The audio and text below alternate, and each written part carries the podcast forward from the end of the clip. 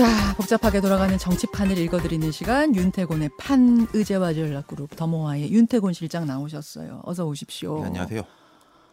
아, 참, 안녕하세요란 이야기를 하기가 어려울 정도의 그렇죠. 상황이 이제 닷새째 이어지고 네. 있는데, 저희가 이태원 참사를 다각도로 다뤄드리고 있습니다만, 이 판은 정치평론 코너니까요. 정치권의 움직임, 정치권의 향후 전망을 중심으로 짚어드린다는 말씀을 미리 여러분들께 좀 드리고 이야기 시작하겠습니다. 참사 발생 직후부터 지금까지 대통령실, 정부기관, 또 여야의 대응, 총체적으로 어떻게 평가하십니까? 지난 주말에 일이 발생했고 대통령이 11월 5일까지 국가 애도 기간이라고 아주 초반에 이야기를 했지 않습니까? 네.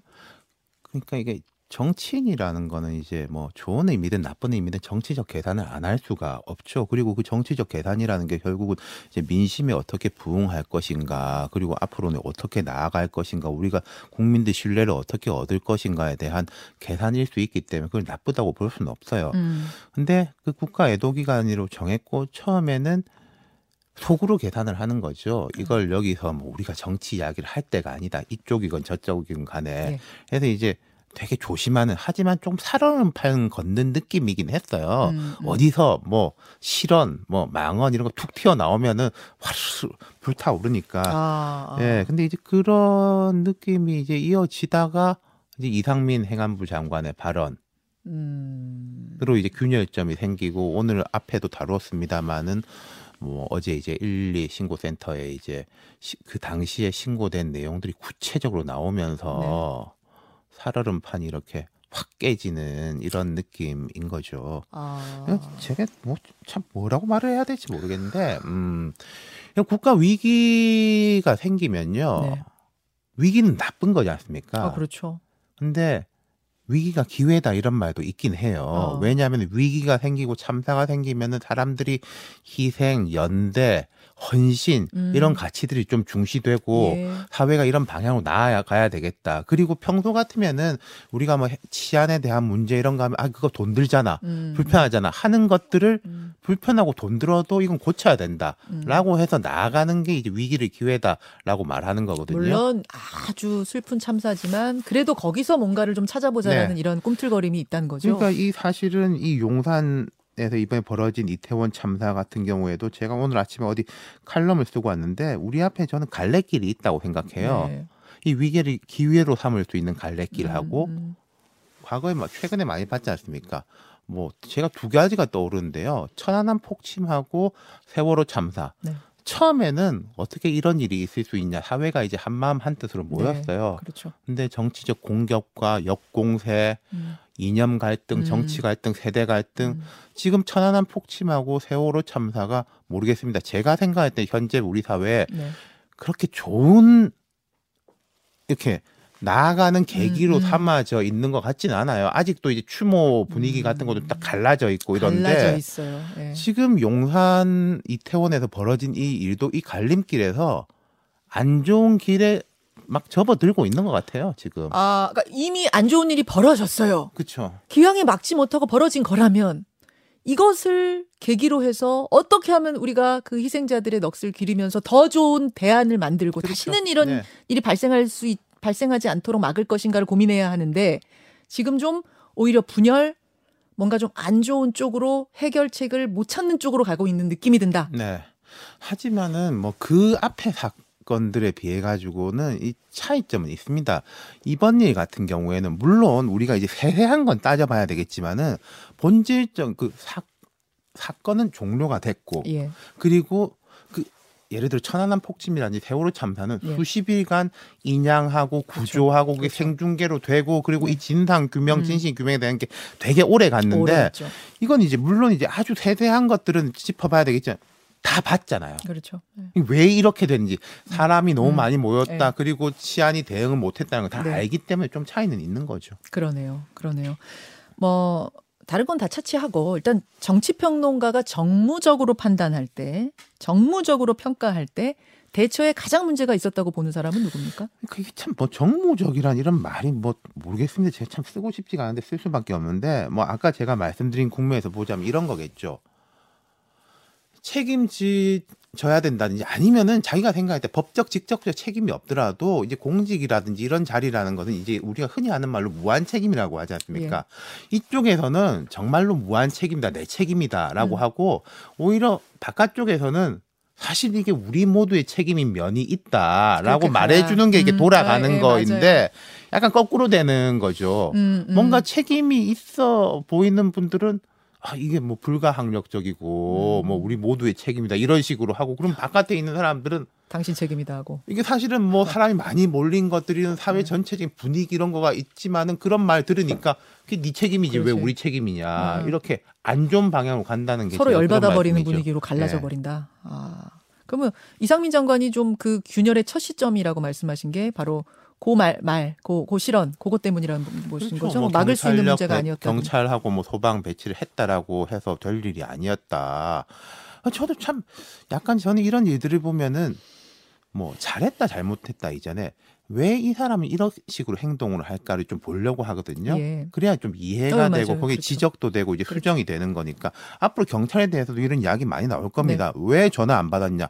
지금 뭐 파출소에 근무했던 분들의 증언도 나오고 있는데 숫자가 자꾸 전화가 계속 화장실 갈 틈도 없이 쏟아지고 있기 때문에 계속 대응하고 있었다. 아, 그 용산 파출소. 그렇죠. 그런 쪽에서는 이제 그런 것이고 그러면 그 위의 책임은 어떻게 되냐로 착착 올라가는 거죠. 그렇죠. 그렇죠. 이상민 장관은 왜 그랬을까?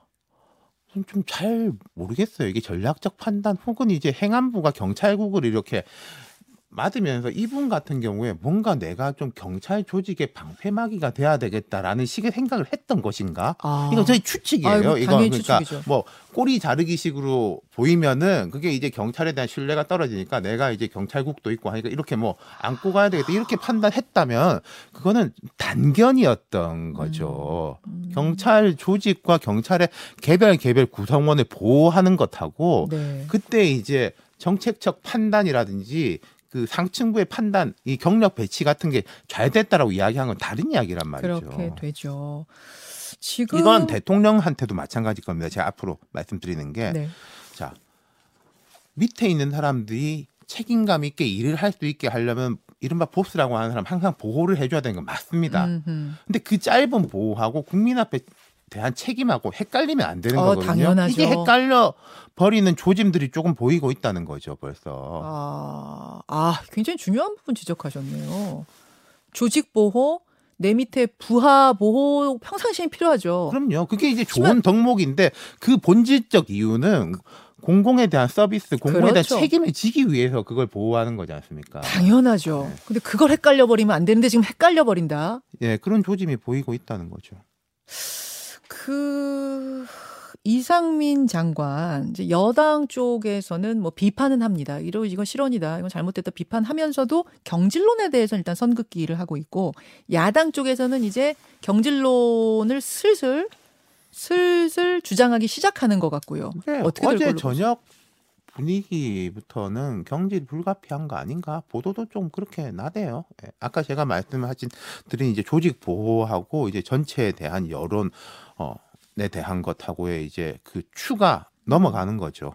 아, 그렇게 보시는군요. 그러니까 이 지금 녹취록이 112 녹취록 공개된 것이 어떤 분기점이 된다고 보시는 거예요? 전체적인 참사 국면에서. 네. 그러니까 뭐 저는 이제 이럴 때일수록 언론인이나 공직자 같은 사람은 좀 냉정해야 된다는 생각을 해요. 이게 뭐 피도 눈물도 없어야 된다가 아니라 항상 이제 이런 언론인의 공직자는 취사선택, 우선순위, 자원투입의 선우를 선택하는 사람이지 않습니까? 물론이죠. 그러니까 냉정해야 되는 건데 앞서서 이제 말씀하신 분도 되게 차분한 걸 보고 놀랐어요. 그리고 이분이 이야기하신 거에 공감 가는 거 112 전화를 받는 분은 매일 이 전화를 받기 때문에 그게 직업이고 살인 사건에 대한 전화도 받고 할 거기 때문에 그분은 차분함을 유지하는 거 이해가 됐다. 그런 면이 있으니까 아마 112 전화를 받는 분 그랬을 겁니다. 그날도 얼마나 많은 강력 사건과 이런 전화가 들어왔겠어요. 그럼 이걸 이제 용산 경찰서로 넘겼는데 왜 여기서 안 됐느냐? 용산 파출소에서 나오는 말은 우리가 사람이 작아가지고 뭘 할 수가 없었다. 아니, 일단 첫 번째 신고는 출동은 했어요. 그렇죠. 6시쯤이니까. 출동은 했는데 이거를 그냥 평상시 같다라고 생각하고 종결해버렸다는 거예요. 근데 또 희한한 건 종결하고 나면 종결 문자가 가야 되는데 또 여기서 문자가 안 갔어요. 그리고 11건 문자 중에 1번, 2번, 5번, 6번 출동했습니다. 6시 반, 8시 9분, 9시, 9시 2분 출동하고 그 나머지는 출동도 안 했어요. 근데 그러니까, 특이한 건 9시 7분부터 4건은 다 코드 1으로 분류했습니다. 긴급 출동이 코드 1이에요. 긴급 출동 코드 1으로 분류는 해놓고 실제로는 출동을 하나도 안 했습니다. 그래서 지금 윤희근 경찰청장이 이제 뭐 고강도 감찰 이런 지시를 했는데요. 이것도 좀 우려가 되는 게 있어요. 예컨대 현장에 있는 사람들만 뒤집어 쓴다. 계속 출동을 하다가 출동받고 내가 너무 지쳐가지고 5분 정도 10분 정도 쉴 수는, 이 가정적인 이야기입니다. 쉴 수는 있겠죠. 그럼 그때 너 왜 전화 받자마자 응답 안 했어? 라는 식으로 가면은 현장에 사람은 할 말이 없는 거죠. 현장에 있었던 죄가 되니까. 그럼 이분들이 앞으로 우리가 이야기할 것들은 되게 많을 거예요. 여기서도 용산구청이라든지 경찰에서 처음에 이제 우선시했던 게 성범죄, 마약, 네네. 불법 촬영 이런 거였다고 하지 않습니까? 네. 사실 냉정하게 말해서 우리 사회가 지금 되게 중시했던 게 그런 부분이잖아요. 멀쩡한 젊은이들이 사람 많은 데 가가지고 깔려 죽으리라고는 그냥 머릿속에 없었던 거죠. 자, 머릿속에 없었다 치죠. 거기까지 이해한다 치죠. 거기까지 가야 그렇지만 되는데. 신고가 11번 들어왔고 압사당할 것 같다는 말이 13번 나왔고 아수라장, 대형사고 날 것 같다까지 콕 집어서 얘기했으면 현장에 간 사람이 누가 됐든지 가면 아, 이게 평소와 다르구나. 그리고 신고가 어떻게 이렇게 집중적으로 많이 오지? 이 생각을 하고 판단이 달라져야 되는 거 아닌가요? 제가 뭐 치안 전문가 아닙니다만 여기에서 그런 부분에 대한 이야기가 있을 수도 있겠죠. 현장의 112 신고라는 건 즉응성, 즉시성이 제일 중요한 건데 즉응성의 문제라는 게 파출소에 순경, 경장, 경사 등도 되는 분들이 내가 여기서 감당이 안 된다라고 하면 위로 전달을 해서 거기서 바로 투입될 수 있는 이런 시스템이 갖춰져 맞습니다. 있느냐. 그 현장 사람보다 그런 부분에 하면 또 아마 경찰 조직은 할 말이 많을 겁니다. 의경이 없어져가지고 매 경찰서마다 원래 방범 순찰대라는 게 있거든요. 그럼 이런 데 보통 투입돼요. 없어졌거든요. 그리고 이제 뭐 직업 경찰들로 기동대가 형성돼 있는데 이 사람들은 매일 힘들고 퇴근해야 되고 집회 대응해야 되니까 왜 우리 보고만 그러냐라고 할 건데 그 문제까지도 이제 다 열어놓고 이야기해야죠. 이제 감찰을 하면은 도대체 어떻게 신고해서부터 어떤 식으로 일이 흘러갔는지를 좀 알 수 있겠네요. 네. 그럼 보면서 어디가 허점이었던 건지 뭐 지적하고 원인 규명하고 대책까지 세워야 될 것 같습니다. 대통령실의 대응에 대해서는 어떻게 보세요? 이제 사고 후부터. 그러니까 지금 이제 대통령실을 보면 임기 시작한 직후에 이제 폭우 문제 때문에 굉장히 이제 곤욕을 치렀지 않습니까? 그 이후에 여름에, 보면 이런 사건 사고에 대해서 대응하는 건 즉시성이라든지 메시지라든지 이런 건 조심하는 기색이 역력히 보여요. 네네. 이번에도 보면은 뭐 계속적으로 이제 대통령이 지시를 하고 회의도 주재를 했는데, 근데 그 이후의 부분에 대해 가지고 아까 이제. 이상민 장관 이야기가 나오지만은 이상민 장관이 그렇게 말을 하더라도 제 느낌에는 총리나 대통령실은 다른 스탠스를 취해야 되지 않았을까 싶은데 거기에 이제 힘을 실어주는 듯한 모습이었다는 거죠. 물론 뭐 112 이런 상황에 대해 가지고 그때 보고를 제대로 못 받은 것 같아요. 받았으면 그랬겠습니까? 설마. 아, 요 녹취록은 몰랐던 거죠. 그렇죠. 뭐 녹취록의 구체적인 내용은 아니더라도 이런 식으로 저녁 6시부터 뭐 11번에 이제 신고가 들어왔다라는 이런 부분에 대한 것들을 못 받았던 것 같은데, 그러니까 이야기가 이제 한도 끝도 없는데 지지율이 낮고 그러면 위축되는 게 있어요. 항상 좀 책임에 대해 가지고. 그리고 우리 사회가 과거에는 이런 말 많이 했거든요. 한국 사람들은 미안하다, 사과라는 말 되게 잘하는데 미국이나 이런 데 가면 잘 안 한다. 법적 책임지니까. 아하. 우리는 안 그래야 된다. 뭐 이런 식의 이야기가 많은데 제가 요즘 보면요. 거꾸로인 것 같아요. 아하. 미안하다, 사과한다 하면은 공격당하고 네 미안하다 했잖아. 공격당하니까 거기에 대해서 방어막을 먼저 치고 보는 것들. 이게 근데 우리 사회가 이런 거하고 대통령실의 책임은 다른 거죠. 사회가 그렇다는 기간에 해야 될 일은 해야 되는 거죠. 아, 알겠습니다. 자, 한 1분 정도 남았는데요. 이제 지금 정치권이 정쟁은 중단하자, 정치는 중단하고 애도 기간에 충분히 애도하자 여야가 이렇게 합의를 했는데 앞으로는 어떻게 뭐 정치 평론하시는 분이니까 어떻게 흘러갈 것 같습니까? 그러니까 아까 제가 이 살얼음 판에 균열이 갔고 두 갈래 길이 있는데 안 좋은 길로 접어든 것 같다 말씀드렸잖아요.